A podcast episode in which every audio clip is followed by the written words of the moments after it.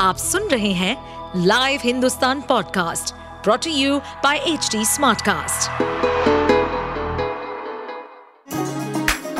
चलिए आपको ले चले बिहार राज्य की गहराइयों में, सुनेंगे बिना पक्षपात के खबरें देने वाले बिहार की खबरें पॉडकास्ट को इस पॉडकास्ट में निष्पक्ष चर्चा होगी राजनीति के महत्वपूर्ण घटनाक्रम क्राइम की चौंकाने वाली कहानियाँ, मनोरंजन के नए रंग सांसदों द्वारा किए गए दल बदल जैसे कई महत्वपूर्ण विषयों पर।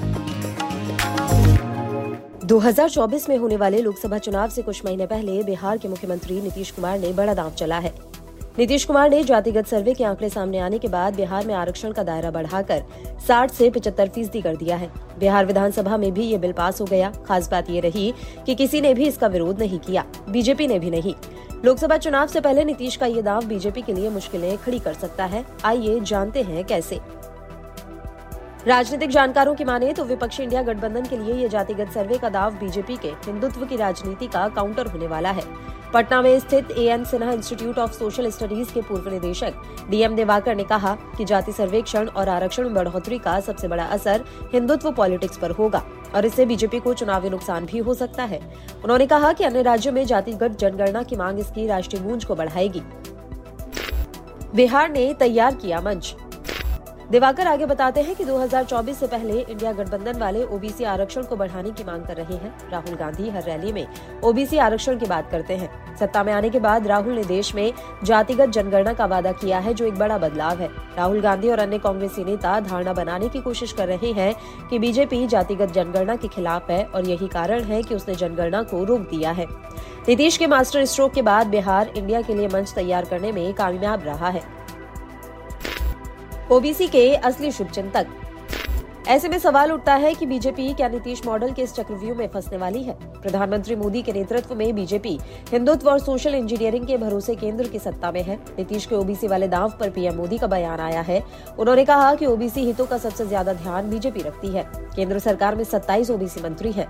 उन्होंने कहा की देश में बीजेपी के तीन सौ पैंसठ ओबीसी विधायक है। बीजेपी की पूरी कोशिश ये बताने की है की पिछड़ों की असली शुभचिंतक बस वही है। हिंदुत्व एजेंडे को धार देने में जुटी बीजेपी।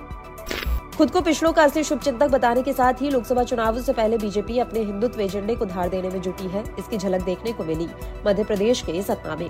पीएम मोदी ने भव्य राम मंदिर की चर्चा की। सतना में पीएम ने कहा कि मैं आजकल जहाँ भी जाता हूँ, वहाँ अयोध्या में बन रहे प्रभु श्री राम के मंदिर की चर्चा होती है।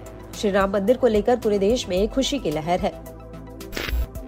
डबल पिच पर बैटिंग के मूड में बीजेपी।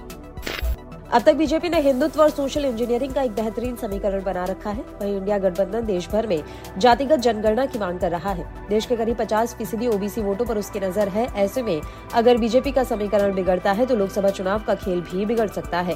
हालाँकि बीजेपी की सबसे बड़ी ताकत तो खुद प्रधानमंत्री मोदी और उनका पिछड़ा वर्ग से होना है। बीजेपी की रणनीति को देखें तो इंडिया गठबंधन के जाति वाले दाव का बीजेपी जब तक काट नहीं ढूंढ लेती, तब तक पार्टी डबल पिच पर बैटिंग के मूड में दिखाई दे रही है। आप सुन रहे थे हमारे पॉडकास्ट बिहार की खबरें। ऐसे ही अपराध जगत से जुड़ी, राजनीति और विकास जैसी खबरों के लिए हमें फॉलो कर सकते हैं। इस पॉडकास्ट पर अपडेटेड रहने के लिए हमें फॉलो करें एट एच डी हम सारे मेजर सोशल मीडिया प्लेटफॉर्म पर मौजूद हैं। और ऐसे पॉडकास्ट सुनने के लिए log on to W W W dot H D smartcast dot com